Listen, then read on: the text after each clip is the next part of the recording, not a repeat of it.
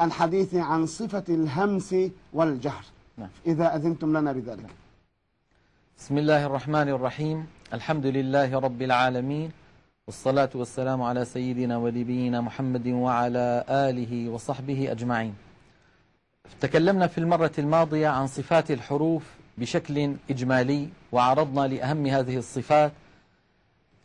يا ليت الأستاذ المخرج يخرج لنا اللوحة التي عليها الصفات الرئيسة.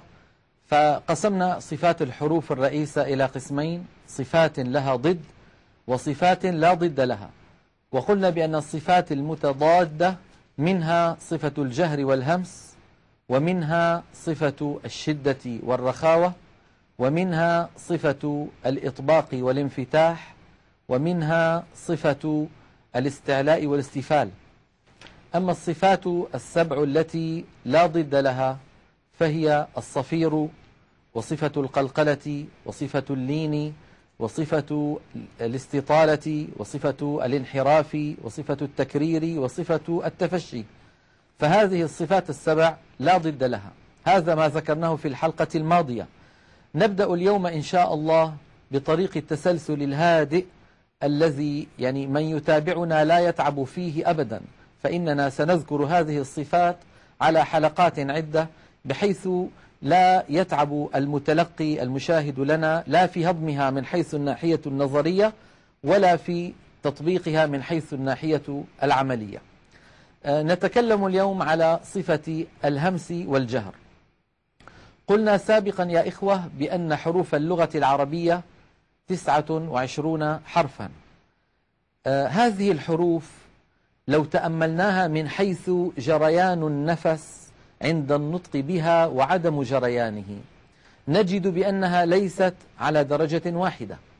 تذوق علماؤنا في القرن الأول والثاني الهجري أيام أبو الأسود الدؤلي والخليل بن أحمد الفراهيدي وسيبويه وذلك الرعيل الأول، تذوقوا الحروف العربية وذاقوها حرفا حرفا، فصاروا يتأملونها. مثلا يقولون أف أف، فيجدون بأن مع الفاء يخرج هواء ويخرج نفس عند النطق بها. وتستطيع أخي المشاهد في البيت أن تجرب بأن تضع يدك هكذا أمام فمك أف أف، فتجد بأن هناك هواء يتدفق مع خروج الفاء.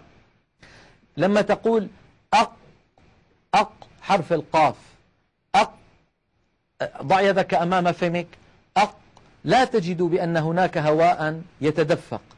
فصار العلماء يتذوقون هذه الحروف حرفا حرفا، فتبين لهم أنها تنقسم إلى مجموعتين: مجموعة يجري معها الصوت، ومجموعة يجري معها النفس. أعيد، قسموها إلى مجموعتين: مجموعة يجري معها النفس، ومجموعة أخرى لا يجري النفس معها.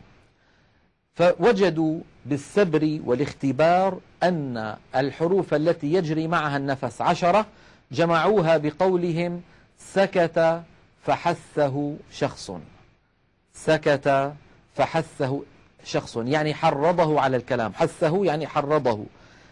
لكن في الشعر لا تأتي معهم سكت فحثه شخص، فيغيرون ترتيبها فيقولون فحثه شخص سكت. انتبهنا؟ مثلا الإمام ابن الجزري رحمه الله قال عن الحروف مهموسها فحثه شخص سكت، لكن هي في النثر سكت فحثه شخص. تعالوا نتأمل هذه الحروف 10. فحثه، الفاء، ضع يدك أخي المشاهد أمام فمك أف أف، تجد بأن الهواء يتدفق معها. الحاء أح أح، الثاء أس، الهاء أه أه، شخص. الشين أش أش، الخاء أخ أخ، الصاد أص أص. كذلك نجد بأن الهواء والنفس يتدفق مع حرف الصاد. كذلك كلمة حروف كلمة سكت: السين أس أس، والكاف أك أك، والتاء أت أت. فهكذا نجد بأن هذه الحروف 10 يجري معها النفس جريانا بينا عند النطق بها. سمى العلماء رحمهم الله هذه الحروف العشرة حروف الهمس، وعرفوا الهمس بقولهم. يا ريت الأستاذ المخرج يخرج لنا اللوحة. دكتور أيمن هناك يبدو مشكلة فلا نستطيع عرض اللوحة، فخير إن شاء الله. إذن الهمس عرفه العلماء بقولهم جريان النفس عند النطق بحرف من حروف الهمس. وقد قمنا بمعيتكم بتجريب هذه الأصوات العشرة وتبين لنا كيف يجري معها النفس. بمقابل الهمس يأتي صفة الجهر. الهمس يا إخوة في اللغة معناه الخفاء، تكلم في همس يعني تكلم في خفاء. والجهر في اللغة معناه الإعلان، جهر فلان برأيه يعني أعلن رأيه. فالجهر هو جريان النفس، عفوا انحباس النفس عند النطق بحرف من حروف الجهر. صار عندنا جريان نفس وانحباس نفس. جريان النفس همس، انحباس النفس جهر. حروف الهمس 10 مجموعة في سكت فحسه شخص. حروف الجهر 19 حرفا مجموعة في بقية حروف المعجم عدا حروف الهمس 10 المتقدمة. أريد أن أنبه إلى شيء يا إخوة. صفات الحروف تكون أوضح ما تكون حالة سكون الحرف، وفي حالة الحركة لا تنعدم صفات الحرف بل تضعف قليلا. يعني تأملوا معي لو سمحتم، لما نقول أف أف نجد هواء يتدفق بكمية معينة مع حرف الفاء لأنها ساكنة. لكن لما نقول فا فا هناك هواء يتدفق لكنه أقل من الهواء المتدفق في حالة السكون. كذلك الهواء المتدفق مع الفاء إن كانت مضمومة، كذلك فو، كذلك المكسورة في. إذن الحركة تضعف من وضوح الصفة ولا تعدمها. أوضح ما تكون صفات الحروف إذا كان الحرف ساكنا.